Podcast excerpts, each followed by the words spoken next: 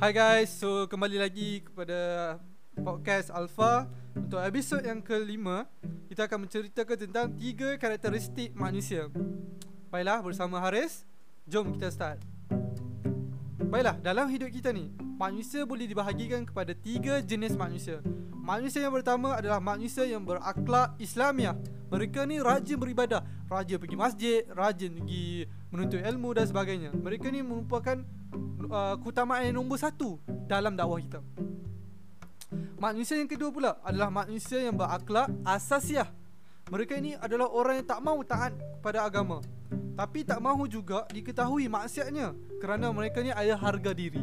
Mereka ni adalah merupakan objek yang kedua Ataupun keutamaan yang kedua dalam dakwah kita.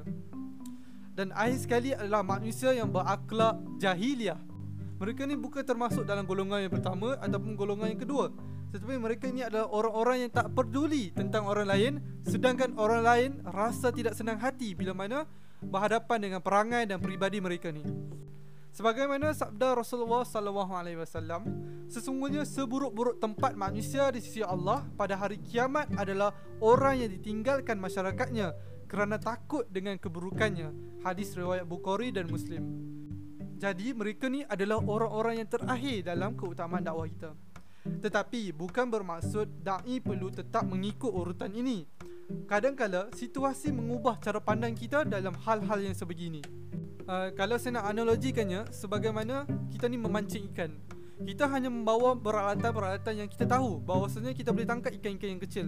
Tetapi kita akan terkejut bila mana ikan yang besar dapat ditangkap. Itulah seperti mana kita berdakwah. Seterusnya, seorang dai perlu memerhatikan cara pendekatan dakwah. Jika gagal, kita tak boleh berputus asa. Ingatlah, tidak wajib untuk ajakan itu diterima. Namun, kalau diterima, itu semua adalah rahmat Allah taala. Seperti mana disebutkan dalam surah Al-Qasyah ayat ke-56, ayat itu menjelaskan bahawa tak kira berapa banyak tenaga, berapa banyak ikhlas kita mengajak orang lain, hanya Allah SWT yang berhak memberi hidayah. Akhir sekali, satu kaedah yang perlu kita praktikkan adalah ambillah yang mudah dan tinggalkan yang sulit jika ada yang mudah. Itu saja untuk kali ini. Uh, stay tune untuk next episode. Assalamualaikum.